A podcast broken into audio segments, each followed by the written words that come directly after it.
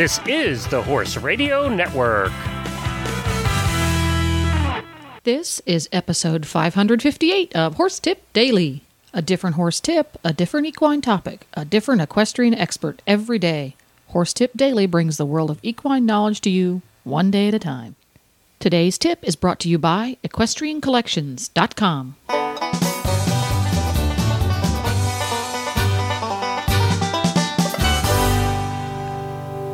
Coach Jen here, and thanks for tuning in to Horse Tip Daily. Today's tip is from Mandee Widrick. Mandee is an entrepreneur and business owner from New York State. She is CEO of Charged Up Media, a social media marketing company, and enjoys teaching other entrepreneurs and business owners how to market online. Mandee is also creator of Horse Family, an online blog style magazine for equestrians. Today's tip is on keeping your horse active even when you can't ride. But first, a word from today's sponsor, Equestrian Collections. EquestrianCollections.com has everything for the horse lover from A to Z. Ariat footwear to Zoc socks, Amigo blankets to Zilco strap goods. They carry an astounding array of name brand products. And they offer unlimited flat fee shipping options if you're the indecisive type. Stop by equestriancollections.com for a world of choices delivered right to your door. Now, enjoy today's tip. Welcome back to Horse Tip Daily, Mandee Widrick. Looks like you've got some interesting stuff on dealing with not having enough time to ride your horse. This is an interesting point of view that you've got for us today.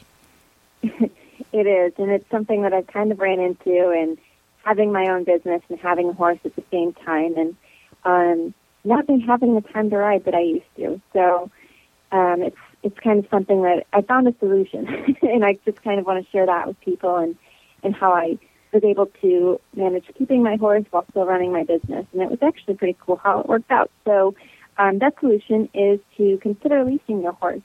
Um, there's a couple of different options. You can do like a partial lease, which means that you share the horse with someone, or you can do a full lease, which means that they pretty much take care of all responsibilities for the horse and, and use it full time. So um, my horse is currently at my house, so I do have her uh, at my farm right now.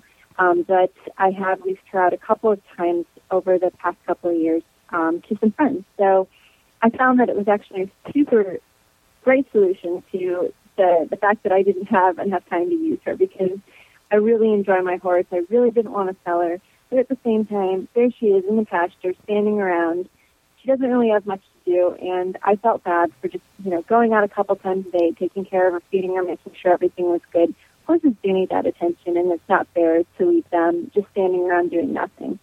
So, if you're a busy person like I am, and your horse is standing around, but you aren't really quite sure if you want to sell it or, you know, for me, it was just one of those things where I thought, you know, I've got I'm just busy right now, so it, it might kind of this season of my life might pass, and then I'll get back into riding more again. Mm-hmm. It's just in those early stages of running my business, and I'm trying to structure all of my time, learn time management, and it seemed like a good solution. Um, so it's uh, it took a little bit of um, took a little bit of research, finding agreements and that kind of thing for leasing my horse. So that's I did have to look into those things um, and look online for sample lease agreements, that kind of thing. Now, do, uh, do you keep your horse at home, Mandee? I do. Right now she's at home. But she's when I was home. leasing her out, I let her go to another location. So I guess if you board your horse and you want to do a lease, you're going to want to make mm-hmm. sure that the boarding stable that your horse lives at allows that. Right. Right, because there's some stables that may not. And you would certainly want to keep the persons who run that stable informed of what you want to do because as a stable owner, I know I wouldn't want to walk out to the barn one day and see Mandee's horse being ridden by some perfect stranger and I didn't know anything about it. That would make me a little nervous. So you're going to mm-hmm. want to keep those folks um, informed on that kind of a thing. So when you leased your horse, she went to a probably a boarding stable to to go and be a lease horse. And then did you have yours set up so that you could still ride your horse, what I would call a part lease? Um, the first, yeah, I really did. The first time I leased her out was to to a friend of mine, anyway. So uh, it wasn't a boarding stable, but they did give lessons there, and so they used her as a lesson horse all summer long, which was really cool because uh, my horse was ridden on a regular basis, usually at least once a day. So she was she was being ridden, she was being used, um, and I could go there whenever I wanted. Now, granted, this particular person that, that took her was uh, nearly an hour away from me, so I didn't go too often because it was a little bit of a drive. But I knew Yeah. that she was being well taken care of, and for that, I was willing to to let her go a little farther out because Mhm. it was with friends of mine. So I knew that they would take good care of her, and it also saved me having to to interview people to make sure that they were a good match. Anyway, yeah. So, what kind of pitfalls might people fall into if they decide to go this lease route? In that they own the horse and they want to, let's, for the sake of argument, say they want to do a full lease. In other words, the person doing the leasing um, basically has all of the responsibilities of ownership. Um, the, I guess you would want to make sure you had all of your T's crossed and your I's dotted there, wouldn't you?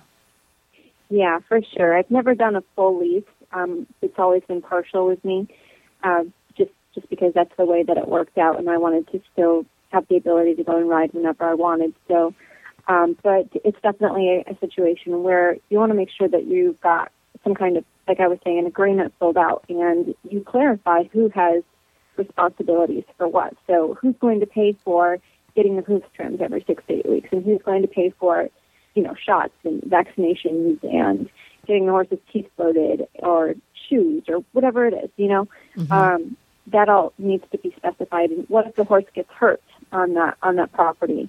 Um, who who pays for that? So one of the things I noticed in some of the lease agreements that I've looked at online, they even clarify um, who pays for it if it's some kind of uh, injury or something that nobody's responsible for, like some kind of like weather issue. So it's like a tree falls on your horse, God forbid. You know, Right. Act, there's- what they call in the insurance business acts of God. Yes. Yes. Yes, it's true. Yeah. Um, and that's I've seen that on contracts before too. And now, granted, I don't I don't know how all of these contracts work. I've just kind of looked at different ones online, and I've picked one that I liked, and then I've kind of edited um, the contract up so that it it had extra details in there if it needed to. Um, but that all needs to be clarified. And one of the things too that you probably want to think about is, you know, how how is that person going to treat your horse? Even though they may be great with horses, are they an experienced rider? Are they going to keep up with the same training that you've been implementing right along? Are they, you know, what if your horse has been always ridden Western and uh, the person wants to ride English? You know, are those things that you care about that you that you you know may not want for your horse? Those are all things you have to think about too. So it's not just you know a, a good person coming along and, and realizing that they're good for your horse, but also knowing that they're going to be a good match for each other. Well, that's that's a really great thing to check into for those of us who have the the crazy career, uh, but don't want to give up the horse that we know because it's like, well, if I sell the horse and then I want to start riding again, I either have to take lessons, don't really want to that, do that, just want to ride. Don't really want to sell the horse because I know this horse and I love everything about him. I just don't have time to ride him right now. And horses aren't like cars. You can't put them in the garage. You know, if you if they're not being worked with, um, they're going to lose a little something, and they're not always going to gain that back. Especially when they get to a certain age, you get a horse in his mid to late teens who spends two or three years uh, just turned out doing nothing at all. It's going to be much harder for that horse to come back to his previous level of athleticism. So it's a great option to look into for folks who are taking either a temporary leave from riding completely because of career or children, or for just somebody who just doesn't have time to ride but once or twice a week, you can do the part lease where um, your young horse who needs a lot of work or an older horse who just needs regular work to stay happy and healthy. Um, you can give the horse a real benefit by doing a part lease, but you don't lose any of the benefits of having your very own special horse that you know and trust very well. So that's a really great idea. Yeah, yeah, and it's not too hard to find people who are interested in doing a partial lease, especially, um, in my opinion. You, all you have to do really is just you can post about it on Facebook. Your horse, uh, you can post it um, ads in your local feed and tack stores or an ad at the barn if you're boarding.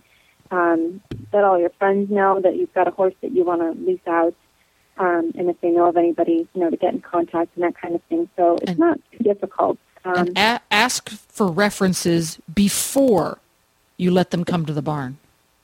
absolutely. Mhm. because uh, we we've been talking to NetPosse, Stolen Horse International a lot, and that's especially if you're putting out into the public that you have a horse available to lease, and somebody responds that you don't know. It would be a lot of folks. Well, sure, invite them out to the barn. I want to meet them in person, shake their hand, get to know them, and see if it's a good match. Um, I would personally recommend get references, for example, from their veterinarian, their riding instructor, a business partner, something like that, and actually check them before you have that person come to where the horse lives, because that's a really uh, easy way for people who have less than honorable intentions to scout out potential theft locations. Just saying, to use bar- to borrow Glenn the Geek's uh, favorite uh, phrase. Um, so it's a great way to go, but vet everyone out thoroughly and then uh, go with it. And thanks again, Mandee, for the great tip. To listen to all of Mandee's tips, just go to horsetipdaily.com and go to the Experts drop down menu on the left. You can also go to her Facebook page. Just search Horse Family Magazine on Facebook. Don't forget to support our sponsors on Horse Tip Daily because they make these podcasts possible. Today's sponsor has been equestriancollections.com. Visit them today for a world of choices delivered right to your door. Please stop by the Horse Tip Daily Facebook page and let us know what you think of the tips you hear on the show. It's also a great place to tell us about topics you'd like us to cover on the show. You can subscribe to all of the great shows on the Horse Radio Network through iTunes or Zune and get your horse podcasts automatically downloaded to your iPod, Zune, or MP3 player. I'll be back again tomorrow with another new expert and a different horse tip. Until then, go ride your horse! The Horse Radio Network and the Horse Radio Network hosts are not responsible for statements of guests or their opinions. Use your own judgment when listening to the tips provided by the experts on Horse Tip Daily.